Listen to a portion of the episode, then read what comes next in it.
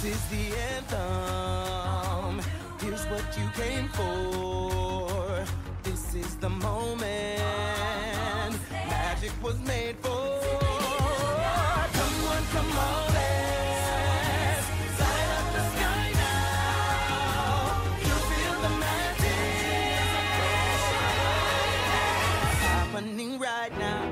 Hello there. Welcome back to Fan Fatales. Take a ride with us on the Hogwarts Express Walk down Main Street with our best super pals. and defy gravity as we talk about all things fandom.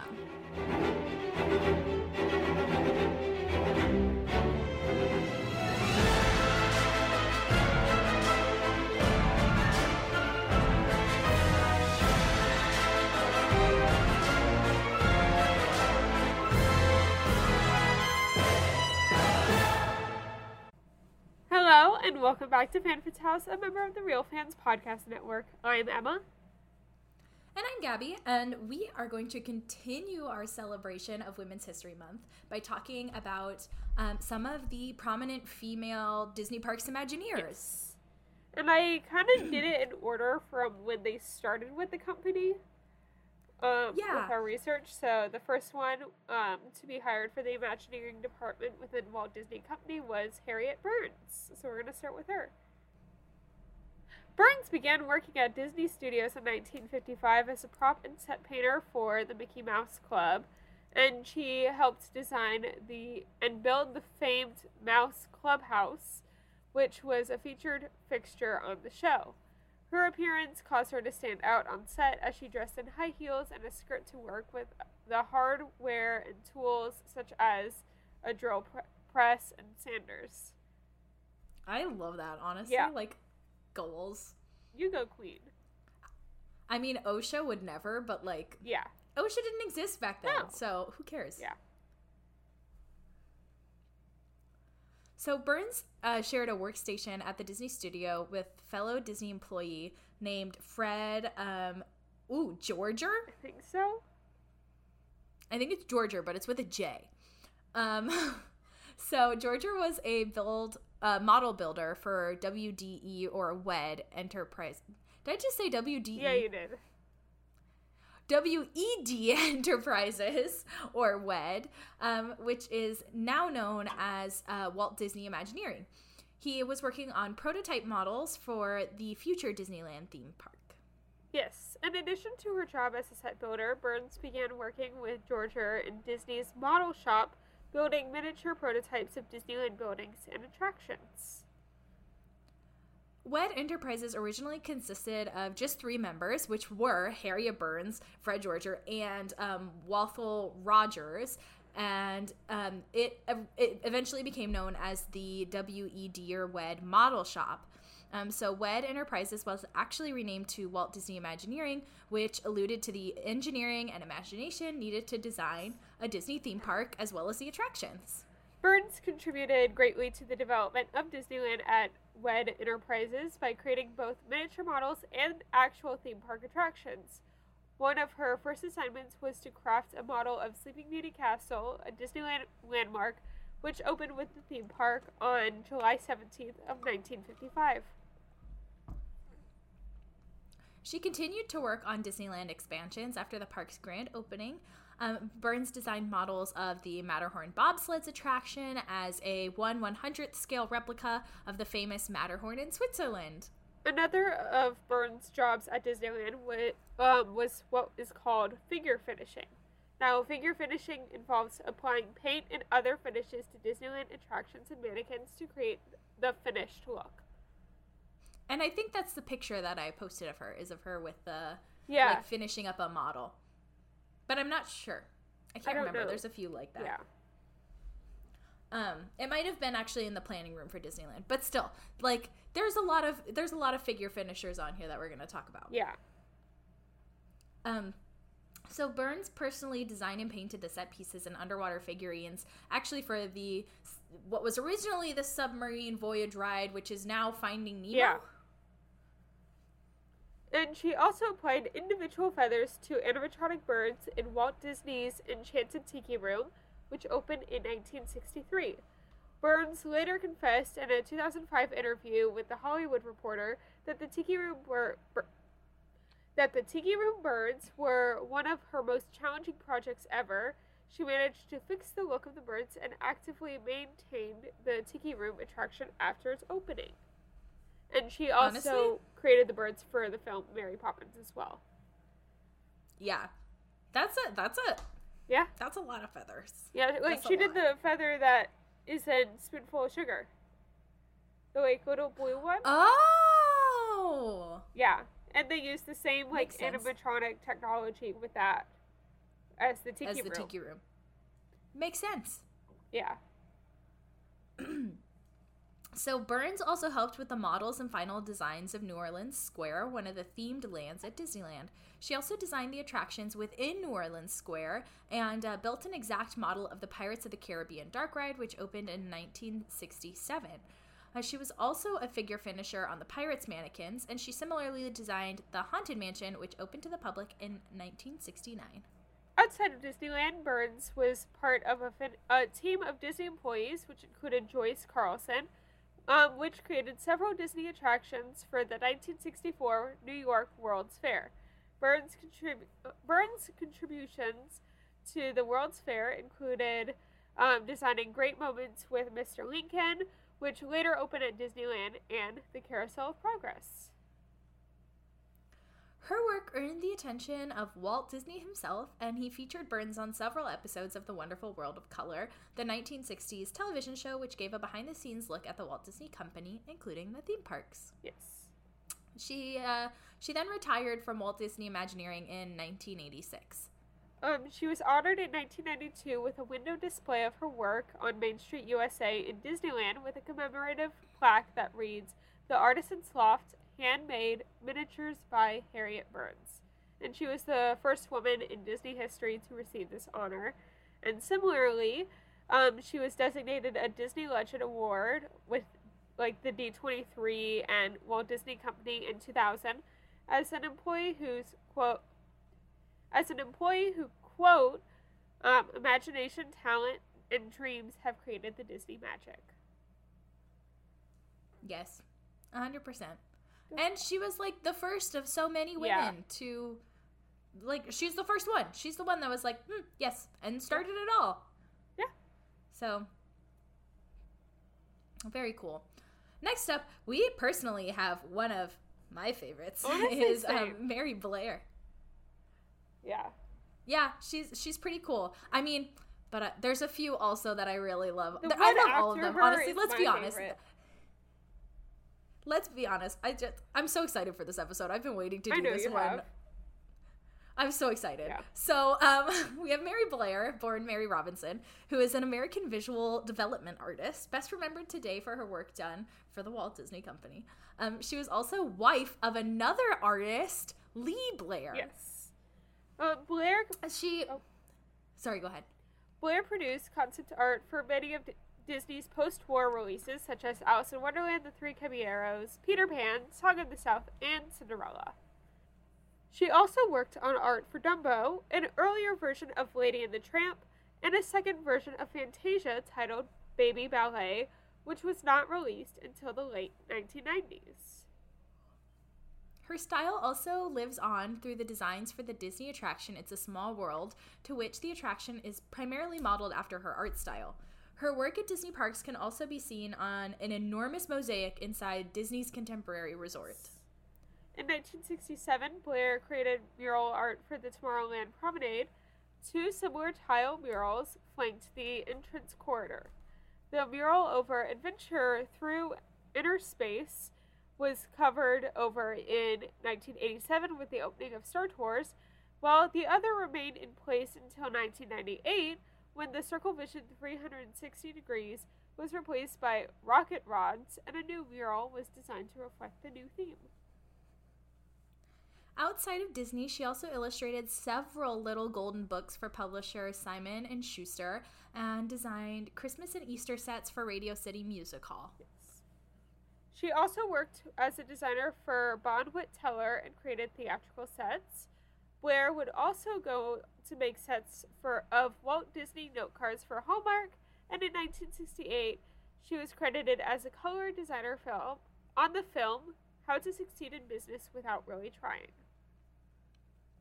Blair was posthumously honored the Disney legend in 1991, one of the first women to be given the honor. As we mentioned, um, uh, Harriet Burns was the first woman, but she was one among the first few. She was, yeah, Mary Blair was 1991 and Harriet Burns was 2000 for Disney Legends. Oh. Then why did it say the? F- oh, because it's posthumously. She wasn't actually alive. Yeah, So she was awarded the honor, but it's mostly credited as um, Harriet Burns being the first woman to accept the honor because she was alive. yes. Is that is that what? Okay, got it. The Mickey Mouse episodes Yodelberg and Oh So Many are patterned after Blair's distinctive art style. And you could totally tell Yeah. in Yodelberg. Like you can Yeah. look at it and you're like, yes. And in 19 or what? And in In 2014, 1914. yep. In 2014, the Walt Disney Family Museum hosted the comprehensive exhib- exhibit Magic Color Flair: The World of Mary Blair. I love that. Same. So next up, My we favorite. have one of my personal fa- I love her too. Just as much. I like I said, I love all of these women Yeah. equally. I can't pick a favorite. They're all so good. So it is Leota Toombs, and she began her career at Walt Disney Studios in 1940 when she was hired into the ink and paint department.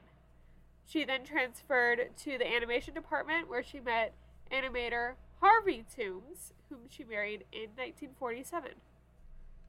I think we'll see this as a little bit of a pattern. There's a lot of there's a lot of imaginary women who started off, you know, on their own and Yeah. then got to Disney, met the loves of their lives, got married, and like Yeah.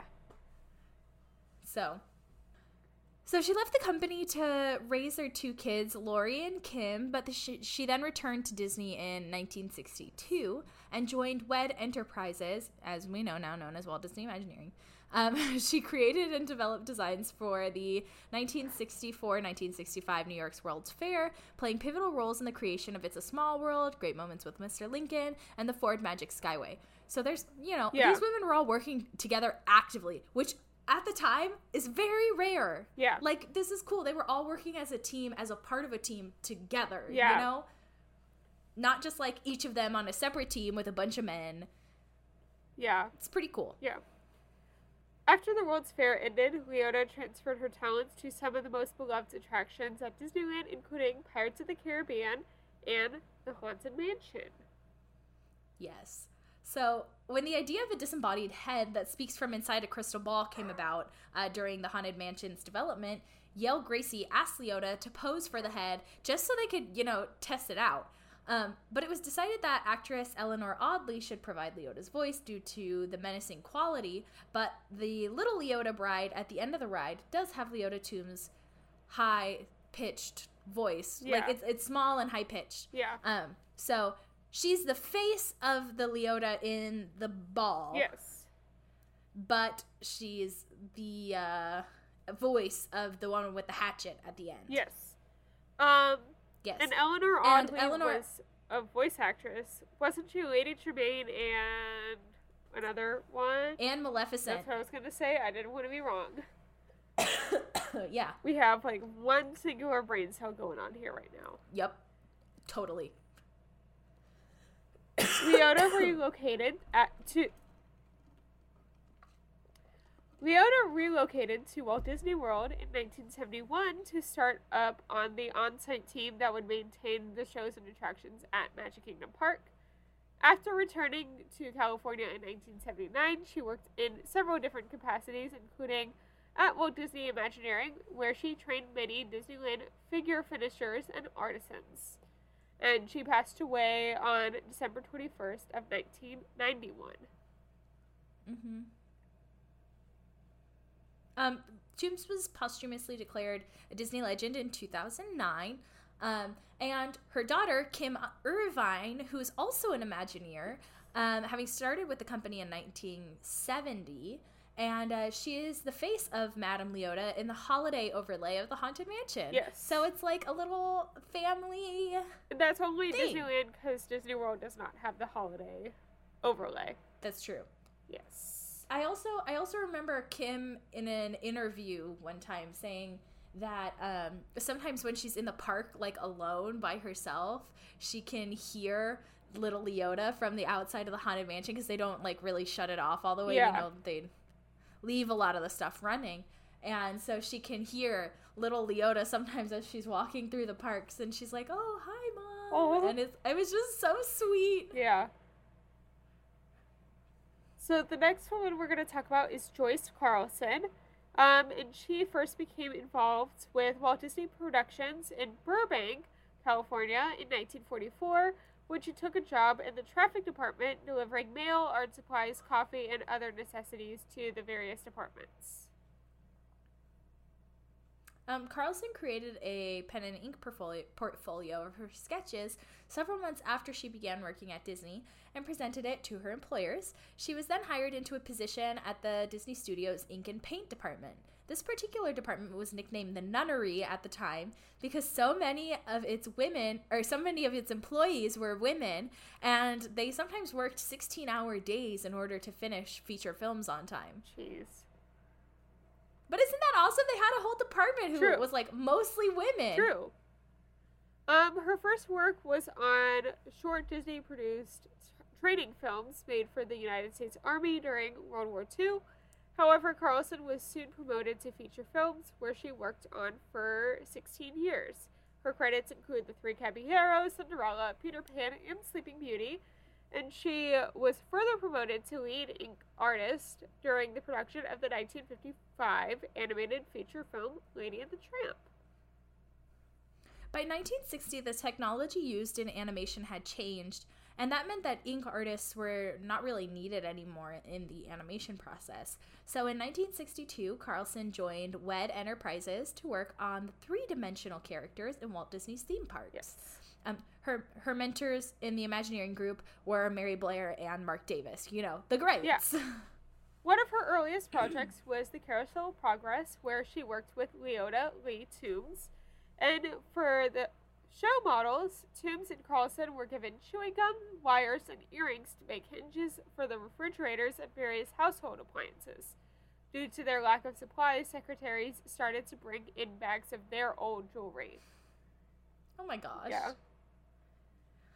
Um, so the Carousel of Progress debuted at the 1964 World's Fair, as well as Carlson's next project, It's a Small World. She helped to create the original models and the designs for It's a Small World attraction, which debuted at the World's Fair, and she was one of a select group of artists and designers who were also sent to New York City by Disney in order to create attractions for the fair. Within the Disney company, she became known as the artist who designed many of the famous ride's singing dolls. Following its debut at the World's Fair, It's a Small World opened first in Disneyland. Carlson later helped bring her signature attraction to Walt Disney World, Tokyo Disneyland, and Disneyland Paris. Following her time working on projects for the World's Fair, Carlson worked on a team with Toombs, um, the, who we talked about earlier, as well as Harriet Burns and Glendra von Kessel to create many of the models and uh, final pieces of attractions such as the Tiki Room, uh, Pirates of the Caribbean, Haunted Mansion, Country Bear Jamboree, and many others. Initially, she worked as a costume designer for raccoons, chickens, geese, dogs, etc., on a show called America Sings, and these characters were later used for scenes in Magic Kingdom's Splash Mountain attraction. My curiosity, though, is are they gonna get rid of them because it's changing to Tiana? Are they like gonna skin them and start over? Like, I'd be so heartbroken if they did. I don't think so because those are like fair, like some of those are fairly like Regular. regular, like animals and stuff. Chickens and geese kind of make sense. The dog, Maybe a dog or two. Yeah. Yeah. I don't know, but I don't see where a raccoon would fit No. in the theme of this ride. I don't either. That's the Unless it's like a trash can behind Tiana's Yeah. restaurant. And she's like, get out of here, you vermin. yeah. I don't know. I I would be really sad if they like completely skinned them and just got rid of them because Yeah. like that's like the, the that's like legendary. Moving them from one attraction to the other and putting some like country style clothes on them that's no big deal. But Yeah. I don't know, completely changing it that would be Hey, they could also move them back over to uh, Country Bear Jamboree. yeah. They could. That's not going anywhere at Disney World. I think ours is already gone. Yeah, yours is already gone. Yeah. I don't know. I I never went on it. I never saw it. I have no idea. I've seen it. You're not missing much. Oh, good to know. Okay. I think it's where Winnie the Pooh is for you guys. yeah, it is. And uh, from what I've heard from one of Andrew Bartholomews' lives, because he's a huge Disney parks nerd and knows all this stuff, if you turn around, I forget what point it is, they kept like the two like heads that spoke during the entire show Yeah. because it was so hard for them to get them down. So they're still like up, they're just like dead and not behind moving. you. Behind you. Yeah. Yeah. It's fun. I also like looking back to see the original Pooh because there's a point where like Pooh's like tumbling Yeah. around. And like if you turn around behind you, you can see like the model that's being reflected in the glass. It's fun. Um, so um, she continued to work on newer attractions at Disneyland, Disney World, Tokyo Disneyland, and Disneyland Resort Paris. And she was mentored by Disney's first generation of attraction designers, notably Grace Bailey, Mary Blair, and John Hench. In the later years of her career, Joyce moved to Florida in 1982, where she served as the resident It's a Small World expert, even developing new dolls for the attraction, including those representing Israel and Korea, helped maintain audio animatronic figures, and even helping Disney legend John Hench d- select the color palette used for the I- park's iconic carousel horses. Additionally, she supervised the installation of the Haunted Mansion in the Walt Disney World's Magic Kingdom, um, and she also became the first female Disney employee to reach the 50 and 55 years of employment milestone in 1954. And she was working at Disney World as a senior show production designer at the time. Yes. Carlson officially retired from her full time position at Disney in 2000, but remained at Disney World part time until at least 2006 and continued to mentor Disney Imagineers through 2007. She was declared a Disney legend in 2000 and honored with a window on Main Street, USA, at the Magic Kingdom at, in, in Disney World. And the commemorative window, which is Disney's version of the Hall of Fame, is a rare honor bestowed on employees who have made significant contributions to the company and its theme parks. Carlson's window, which is on the second floor of a structure along Main Street, reads Dolls by Miss Joyce, doll maker for the world. Shops in New York, California, Florida, Japan, and Paris. Owner and founder Joyce Carlson. Another tribute was made in her honor when Imagineers created a Joyce Carlson doll that is featured in the Florida attraction. Yeah. Honestly, like even just like reading what the what the window said got me a little choked up. That's like very sweet. I I forget where it is, but I've seen it before. Yeah. So So what a next one. This lady. Oh my gosh, is she a fun one to talk about? Yeah. So her name is Ruth Shellhorn, and in March of 1955, with Disneyland hurtling toward its opening day, the book Ruth Shellhorn, author Kelly Comras, describes that Walt Disney faced a challenge of getting the distinct areas of the park to hang together. This was a problem for the exceptional landscape artists.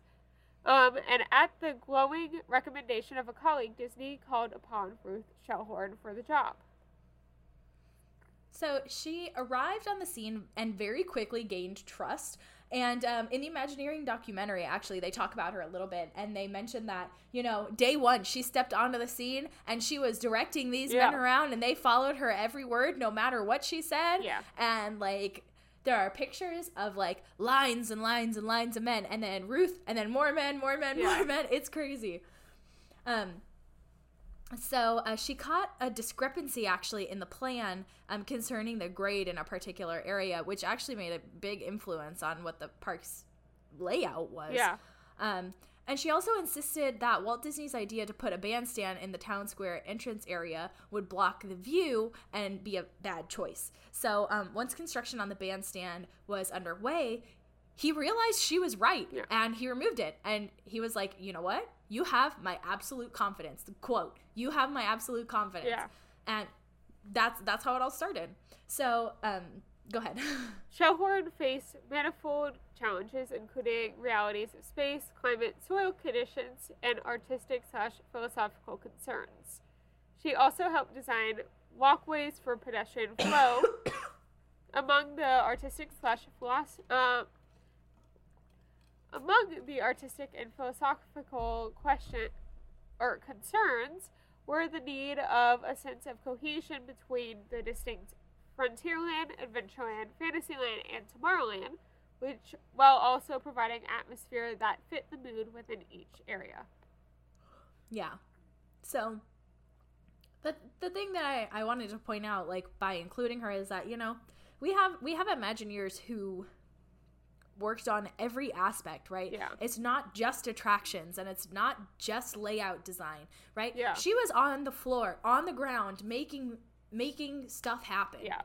And and she was damn good at it. She could look and say, "No, that's not going to work. Do this instead." And they would ignore her and do the other thing anyway, and they'd be like, "You know what, Ruth? You were totally right." Yeah. And like, this is this is this is the 50s. That's a big freaking deal. Yeah. So, anyway, I had to include her. Just I had to make sure we included her because she is just she's just bless you. Thank you. I'm gonna go my nose again. For somebody to be told by Walt Disney, you have my absolute confidence and like your his absolute trust of this project and just like not a question.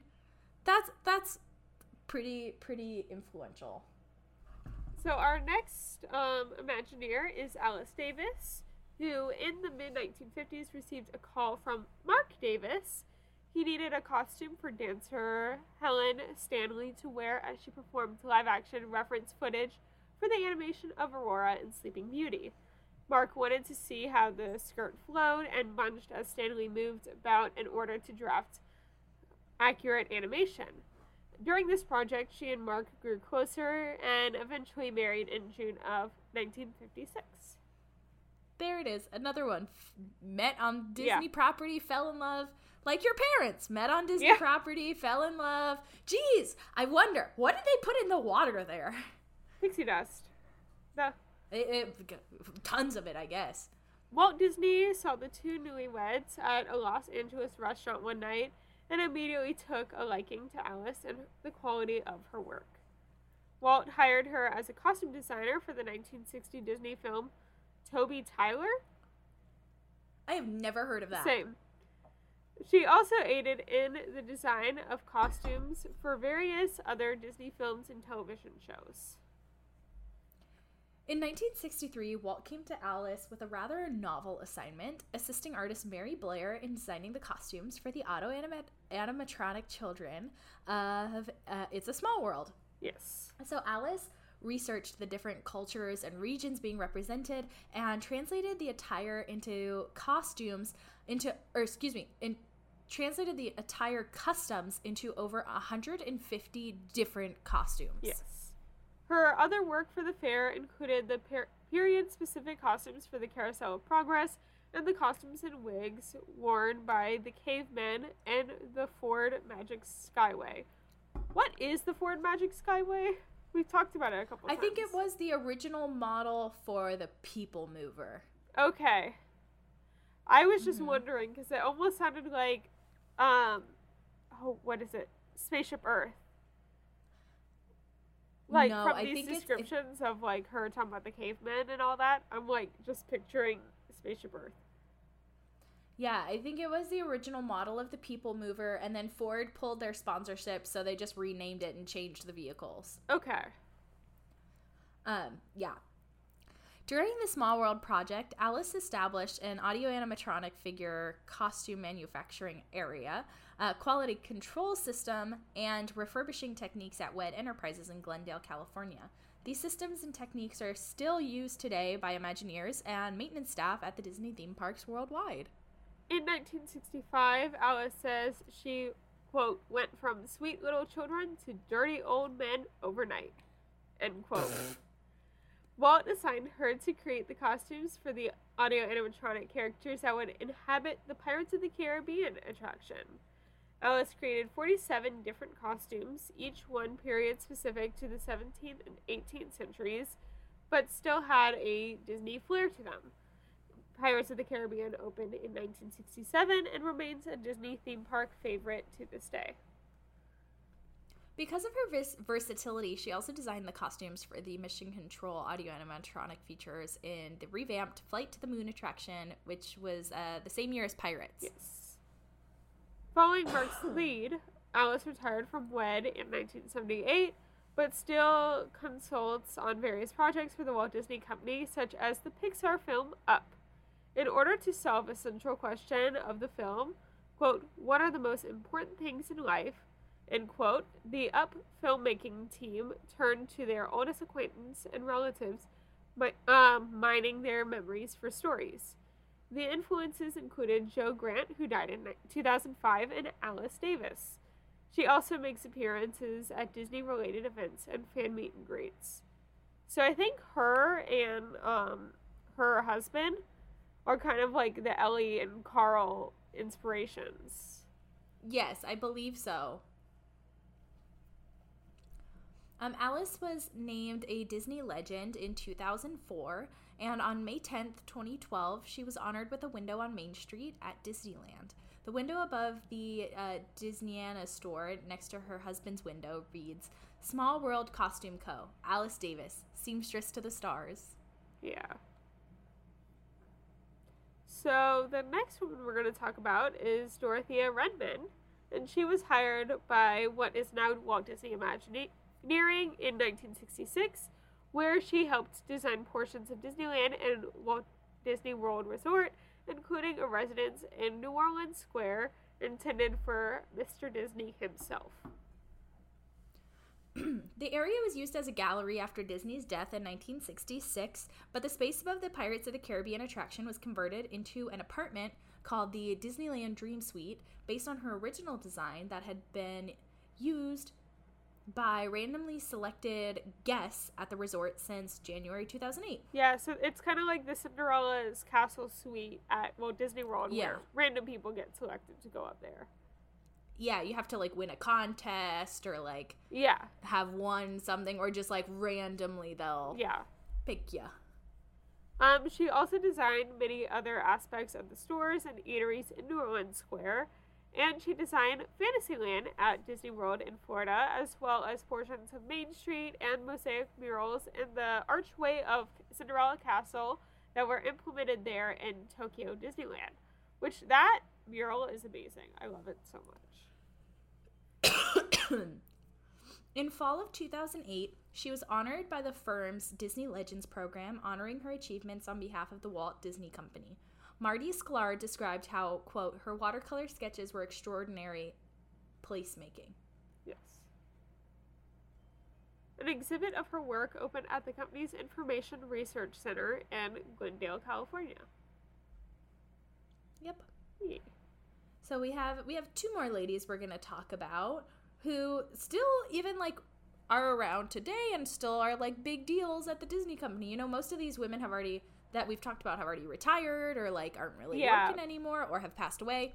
And I wanted Right, to talk so- about these two because, like, it shows the women in Imagineering to this day.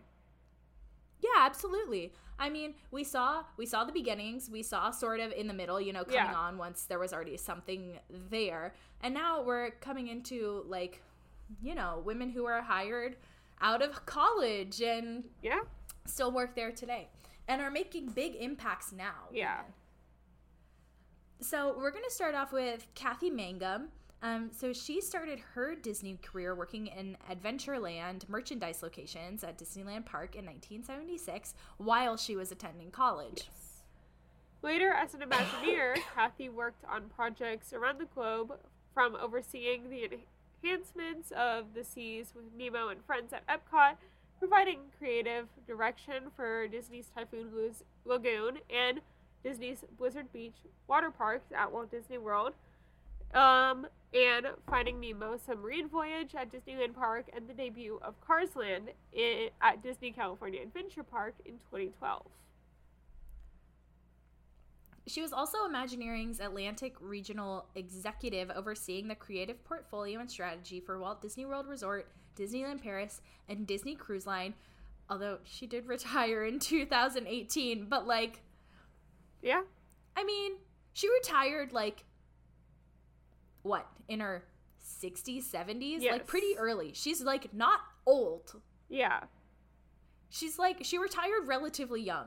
So Um, and then our last one is Doris Woodward, who is an, an Asian American woman as well. I wanted to highlight that. I think Dorothea is Yeah, a black woman from the pictures and everything I read about her.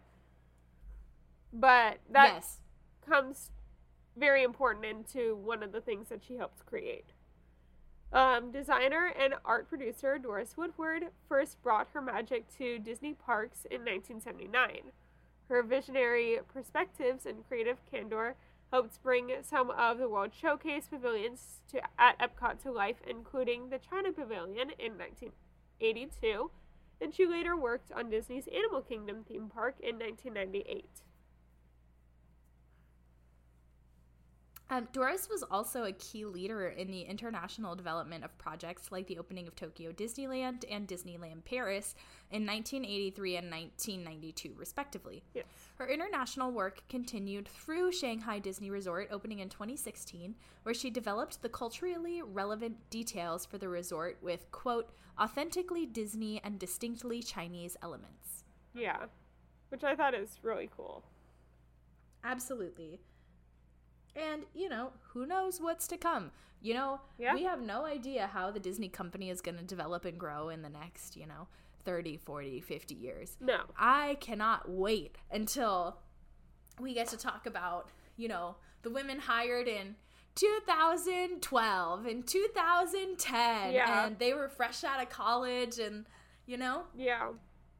That'd be cool. who knows? We may be naming people that we know. Yeah. That'd be cool.